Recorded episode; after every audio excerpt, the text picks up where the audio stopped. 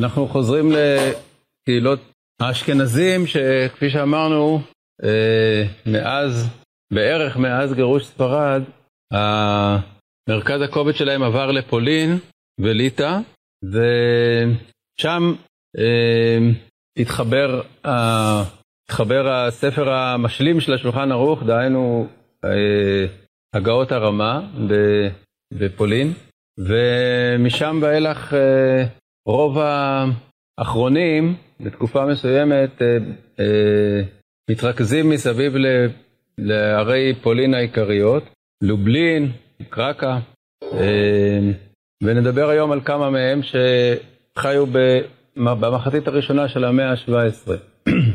במקביל למה שדיברנו בפעם הקודמת על ארצות המזרח. אז אנחנו יודעים שבסוף המסכתות יש לנו פירושים, שלושה פירושים שהם כבר מאות שנים אה, מצורפים למסכתות של הש"ס, והם חוכמת שלמה של המהרש"ל, מהר"ם ומהרש"א. אז על המהרש"ל דיברנו, מהרש"ל הוא קודם בזמן לשלושתם, משלושתם, ונדבר על השניים האחרים. המהר"ם, מהר"ם מלובלין, היה אה, ראש ישיבה בלובלין, שהיא אחת הערים המרכזיות של פולין באותם הימים. והוא כתב את הספר שלו על, על הש"ס אה, בשביל לעזור ל, ללומד להתמודד עם קשיים שיש בפשט, בפשט של הגמרא, בפשט של התוספות, והוא עושה את זה באמת בצורה מאוד אה, ידידותית, כפי שאומרים היום. כלומר, המהר"ם הוא מאוד קל, קל, קל להבין מה שהוא אומר, הוא אומר דברים ברורים, פשוטים, ומבחינה זאת הוא ספר עזר מעולה. אה, אבל הוא לא היה כל כך פשוט כמו שזה נראה מה, מהמהר"ם על, על הגמרא, כי יש לו גם ספר שאלות ותשובות, שנקרא מאיר עיני חכמים, ושם יש אה, חבורס כאלה כבדות ב, בלימוד, שגם גם, גם שם הדברים מאוד ברורים, אה, כמו שכתוב, כמו שהוא קרא לספר מאיר עיני חכמים, זה ספר באמת מאיר עיניים, אבל הוא, הוא מתעמק בסוגיות ומפלפל ודן בשיטות שונות ומגיע למסקנות הלכתיות, הכל אה, בצורה שהיא לא מוכרת לנו מהמערם על הש"ס. ויש שם גם דבר מעניין, שהוא בכמה מקומות מזכיר את, ה, את הדבר הזה שמאז שהשולחן ערוך התפשט, אז אנשים סומכים על מה שכתוב בשולחן ערוך, ורואים בזה סוף פסוק ולא חוקרים ודורשים, והוא אומר שזה לא נכון. הוא עדיין ב, ב, ב, ב, בתקופה שבה הסמכות של השולחן ערוך יחד עם הרמה, זה עוד לא היה דבר כזה שזה כאילו ברור שמשם פוסקים הלכה. אז הוא אומר, למה הרב צריך לפסוק לפי השולחן ערוך? הוא צריך ללמוד את הסוגיות, ללמוד את הראשונים, לדון בדבריהם ולהגיע למסקנה על פי הדיון שלו, וזה דומה למה שהמהרש"ל בעצם כתב. המהרש"ל בזמנו, דור, דור אחד לפני כן, גם כן טען את הטענה הזאת, אבל מה שמעניין הוא שהמהר"ם, גם אחרי שהשולחן ערוך התפשט כבר עם הגאות הרמה, עדיין טוען את זה, שבעצם לא צריך אה, לקבל את השולחן ערוך בתור סמכות אה, בלעדית, אלא צריך ל... ל...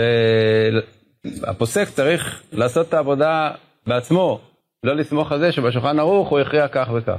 הוא מתלונן כאילו ככה על הדבר הזה, שזה הוריד את, ה, את המוטיבציה של הפוסק, של הרב הפוסק, להתעמק בסוגיות בעצמו. טוב, זה בכל אופן, אה, בבקשה. רבי מאיר, רבי מאיר בן גדליה מלובלין. אז יש לנו ממנו החידושים על הש"ס, כמעט על כל המסכתות, שמטרתם, כפי שאמרתי, להתמודד עם קשיים בפשט, ו... ויש ספר השאלות ותשובות מאיר עיני חכמים שהוא אה, יותר בעמקות על, אה, על כל נושא שהוא עוסק בו.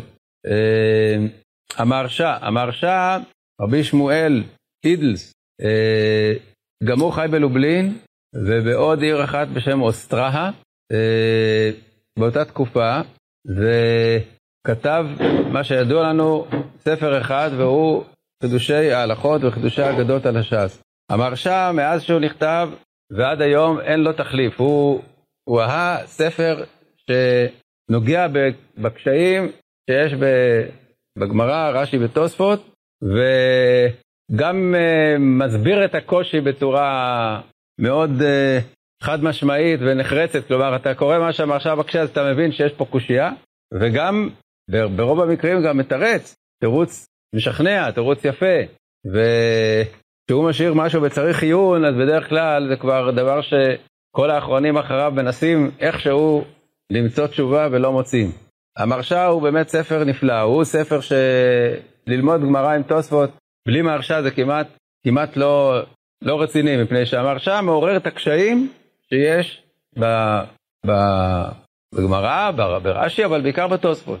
את הקשיים שיש ב, בלימוד, והוא מראה לך שיש פה באמת בעיה, מראה לך שיש קושי, והוא מוצא גם בדרך כלל פתרון לקושי בצורה מאוד uh, הגיונית ומשכנעת, הוא, הוא עושה אנליזה של העניין, וזה אחד מהדברים שהתפרסמו, שהחזון איש באגרות, הוא כותב שמאז שהזניחו את לימוד המהרשעה, אז uh, ירד, ירדה רמת הלימוד ב, בישיבות. הוא אומר שבישיבות התחילו ל, לעסוק בכל מיני סברות, באחרונים, במובן הזה של uh, אחרונים מהסוג של, uh, של uh, הקצות והנתיבות וכדומה, ומפלפלים בסברות, והוא אומר, עזבו את לימוד הפשט, כלומר, ממש ללמוד את הגמרא, את המהלך של הסוגיה עם רש"י ותוספות בצורה מדויקת, ולדעת מה, מה עולה מתוך הדיוק הזה, אז הוא אומר, זה רק המהרש"א, והוא אומר שמאז שלא לומדים מהרש"א כסדר, יש ירידה גדולה בהבנת הגמרא. אז אה, חשוב באמת להחזיר את הדרך הזאת ליושנה, כי פעם, פעם בשנים קודמות, בישיבות יותר, אה, לפני ישיבות ליטא של הדורות האחרונים, אז uh, ככה היו לומדים, גמרא תוספות ומהרש"א. זה היה סדר הלימוד. ויש בזה באמת אה, חשיבות גדולה מאוד, לדעת לדייק בסוגיה, לדייק בכל, מה, בכל שאלה, לדייק בקושייה ובתירוץ, בגמרא, בתוספות וכדומה. טוב, בכל אופן, המרשה אה, זה מה שיש לנו ממנו, הספר הזה, והוא גם אה, הדגיש את העניין שהוא מפרש גם את האגדות, והוא רוצה שזה יהיה חלק מלימוד אה, סדיר של הגמרא, שלא ידלגו על האגדות, אלא הוא כותב חידושי אגדות, וגם שם יש הרבה דברים יפים ומעניינים, וזה מה שנתפס בסוף הגמרות, לפי בקשתו, במשולב. המרשה בפירוש ביקש שהחידושי אגדות לא, לא יודפסו באופן נפרד, כי אז כבר לא, לא יענו בהם, אלא שילבו אותם יחד עם ראשי, חידושי ההלכות לפי סדר הדפים, ואז יוצא שהרבה יותר אה, מצוי שמעיינים בהם. אז אלה אה, שני חכמים גדולים מאותה תקופה של תחילת המאה ה-17 בלובלין, אוסטרה. בבקשה? גיליון מהרשע זה משהו אחר לגמרי, זה מתקופה מאוחרת לגמרי, זה רב שלוימה אייגר, הבן של רבי עקיבא אייגר. זה ספר הרבה יותר מאוחר, והוא ציונים לכל מיני ספרים בעצם. מרשה של אה, גיליון מרשה זה רב שלמה אייגר, זה לא, לא רב שמואל לידל.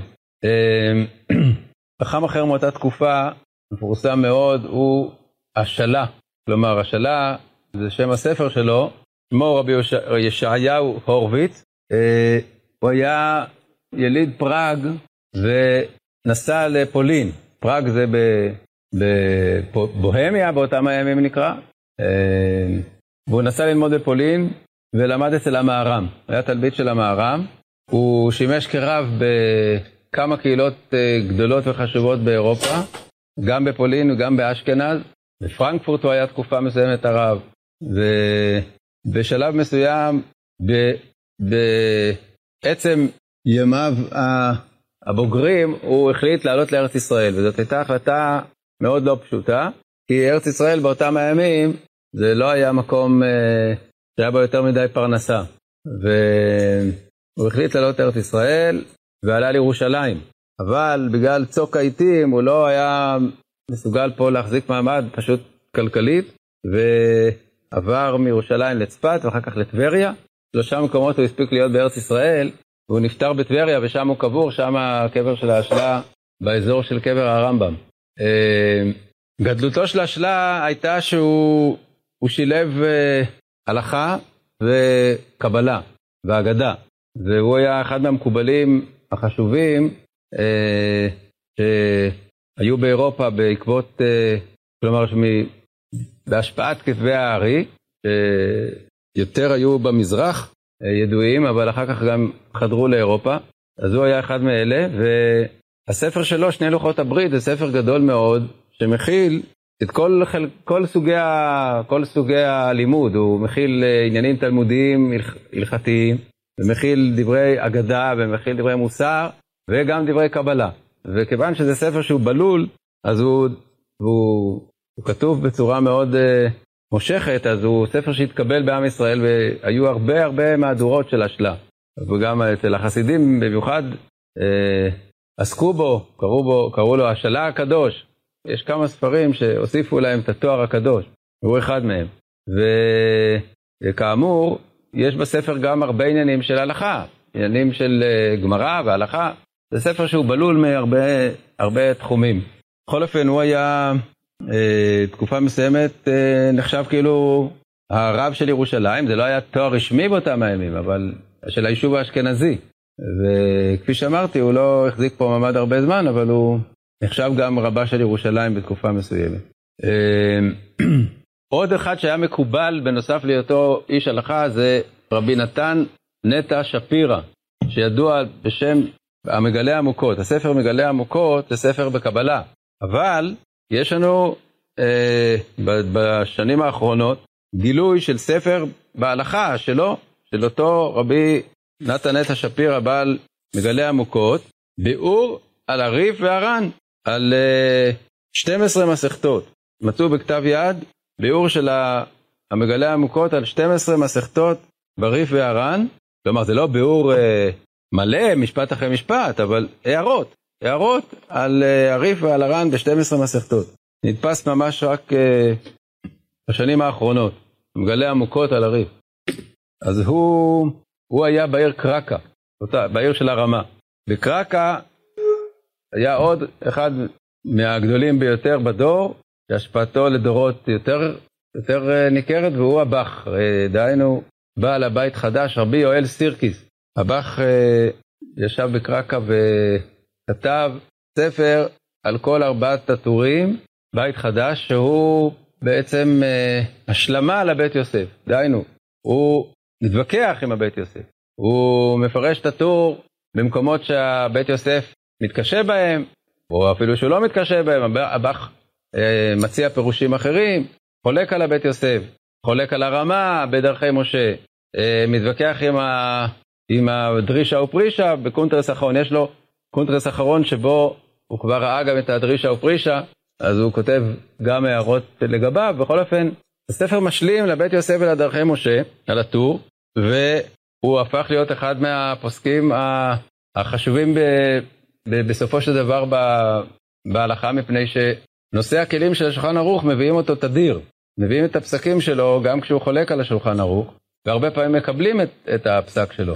חתנו זה היה בעל התז, שמביא הרבה מאוד את אה, דברי חותנו, לפעמים מקבל אותם, לפעמים חולק עליהם, אבל הוא נכנס לתוך המסגרת של מפרשי השולחן ערוך, בעיקר דרך התז, אבל גם דרך האחרים, שמאוד מתייחסים לדבריו של הבח, אה, וככה הוא, אה, כפי שאמרתי, הופך להיות חלק ניכר של, של, של פסק ההלכה למעשה, בסופו של דבר, למרות שהוא לא כתב על השולחן ערוך, כתב על הטור, אבל זה מגיע לנושא הכלים של השולחן ערוך. אמ, בנוסף לכך, הבח כתב הגהות כמעט על כל ספרי ה... הלימוד שיש לנו. על הש"ס, הגאות הבח הן הגאות אולי החשובות ביותר, שנתפסו על הגיליון של הגמרא. אה, על הריף, על הראש, כמעט בכל ספר יש הגאות הבח, כי הוא היה אה, הוא התעניין במיוחד בנושא של אה, כתבי יד ונוסחאות אה, נוסחאות מדויקים, והוא מצא לנכון בכל, בכל מקום באמת להגיע את הנוסח. והוא השתמש, ב, השתמש במה שהיה יכול להשיג, אה, גם בדפוסים הראשונים וגם בכתבי יד, וגם הגיע מדעתו. בכל אופן, הגאות הבח הן ב, בכל מקום בעלות משמעות. ובנוסף לכך הוא כתב שאלות ותשובות רבות. יש שו"ת טבח, ושו"ת טבח החדשות, ויש שו"ת אה, גאוני אה, בתראי, שזה גם כן חלק גדול, זה תשובות הבח, בסך הכל יש הרבה מאוד תשובות של הבח. אמ, אז אם כן, הוא בעצם נכנס לחבורה של הפוסקים העיקריים מהרמה אה, דרך העצמה, תלמיד הרמה, הלבוש והבח, הם החבורה הזאת של הפוסקים שכל אלה שאחריהם מתייחסים לדבריהם, כלומר זה כאילו המסד של הפסיקה האשכנזית הוא בארבעת הפוסקים האלה. קודם כל הרמה, ולצידו גם ה, ה, הלבוש, הדרישה ופרישה והבח. אמ, עוד אחרון אחד שאנחנו נזכיר היום הוא אה, רבי אברהם חיים שור, שהיה מחכמי גליציה, הוא היה רב בעיירה בלז, שמפורסמת בדורות יותר מאוחרים כמקום של חסידות.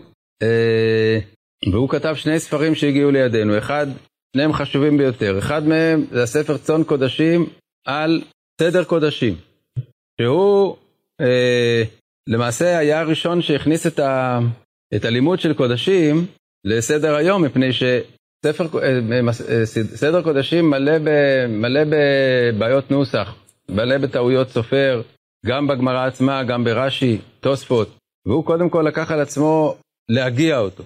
וגם לכתוב אה, חידושים. אז יש צאן קודשים, יש אה, על כל המסכתות של סדר קודשים.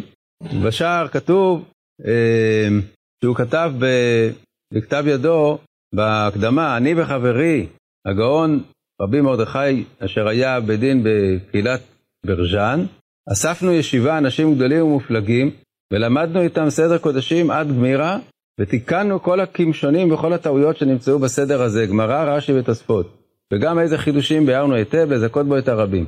כי הסדר על אז היה מונח ממש בקרן זווית, שבלתי אפשרי היה ללמוד הסדר על אז בישיבה. זה הוא כתב אה, בהקדמה.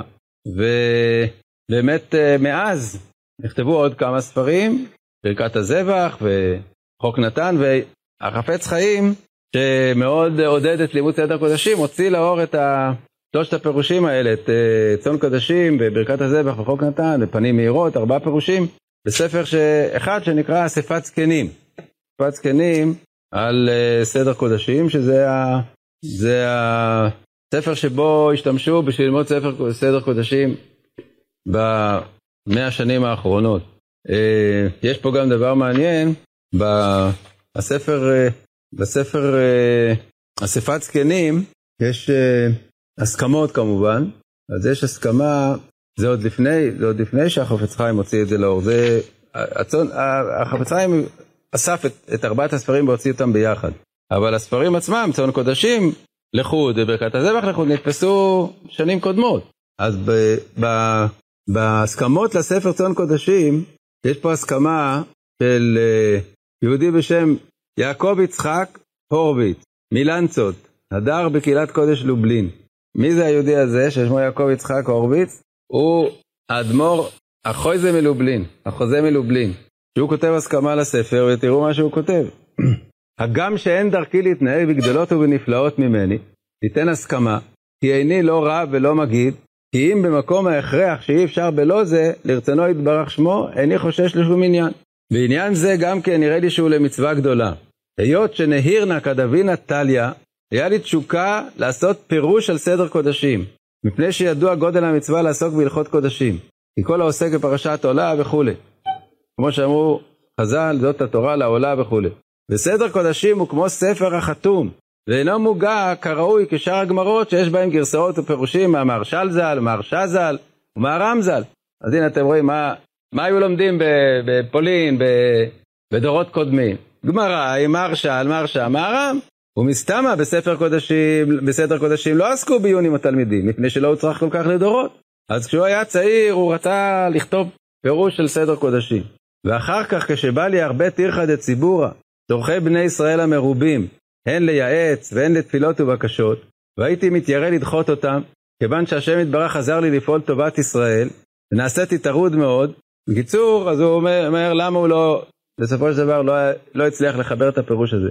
והנה יש פירושים, ספר פנים מהירות וכולי, אבל זה לא מספיק, כי הם בחריפותם ובקיאותם היה הפשט והגרסאות פשוטים אצלם, ולא כיוונו רק להקשות ולתרץ. וספר ברכת הזבח הוא בקיצור מאוד, וכ... וזה כמה שנים הייתי מחלק כמה מדפיסים להדפיס ספר צאן קודשים, כי הוא כמו פירוש מספיק לסמוך עליו. בקיצור, החויזה מלובלין, הוא, הוא היה רבה שהיו לו כל היום קבלת קהל, מה שנקרא. היו לו יושבים על הראש כל היום, אבל הוא, מה שעניין אותו, זה אם, אם יש פירוש מספיק על סדר קודשים. זה, הוא לחץ על, על מדפיסים להדפיס את ספר צאן קודשים.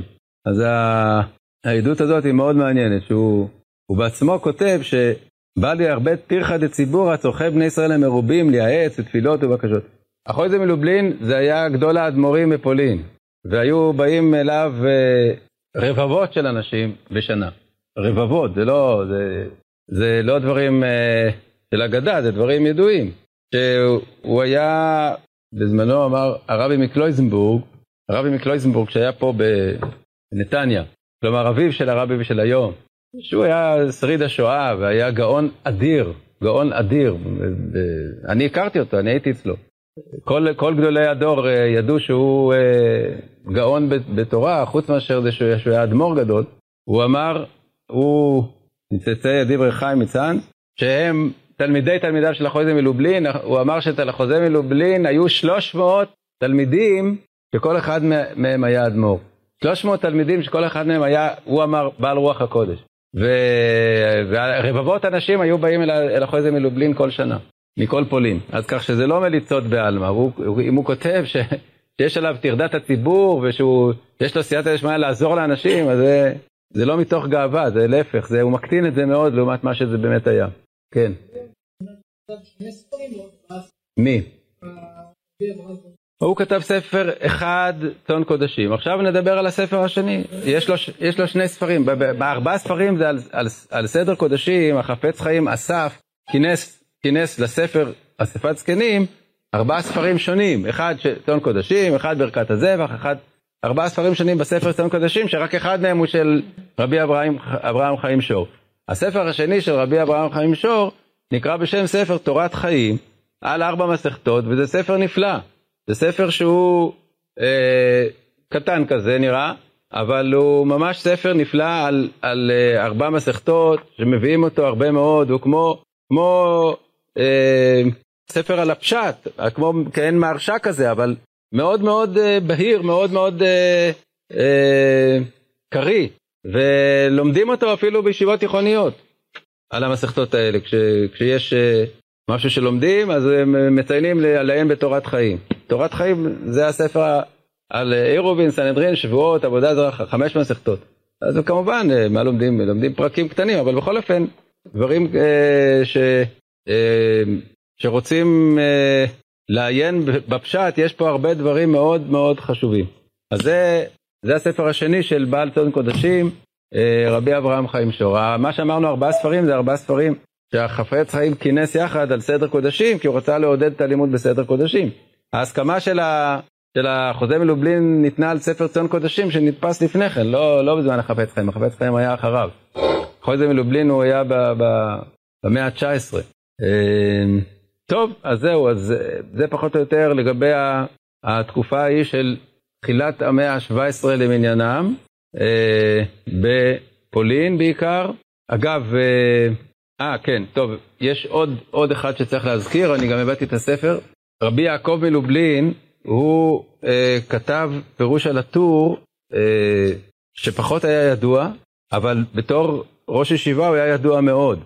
כי הוא הגיע, הוא הגיע מבריסק, הוא היה תלמיד של, ה, הוא היה תלמיד של המהרש"ל, הגיע מבריסק לפולין, ושם הוא היה, הוא ייסד ישיבה חדשה בלובלין, ובישיבה הזאת אה, למדו גדולי ישראל מהדור הבא.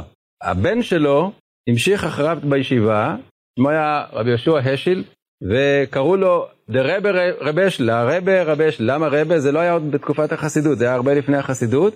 הוא היה רבי רבשל כי הוא היה רבם של חכמי הדור. יש, יש, יש, אה, כמה וכמה מהפוסקים, נושאי כלי השולחן ערוך ואחרים, שלמדו באותה ישיבה של רבי יעקב מלובלין ובנו אחריו רב, רב השל. אז ה, הספר שלו על הטור זה הערות, זה לא פירוש, הערות, אבל הערות אה, על ההלכה, אה, קצרות כאלה, חזקות, אה, כמעט על, אה, על חלק גדול מהטור. יש פה על, על אה, יורדיה, חושן משפט ואבן העזר. דווקא, דווקא לא על אור החיים. אבל יכול להיות שזה לא כל הספר, כי מצאו כתב יד, שנתפס רק עכשיו. זה של חידושי רבי יעקב מלובלין.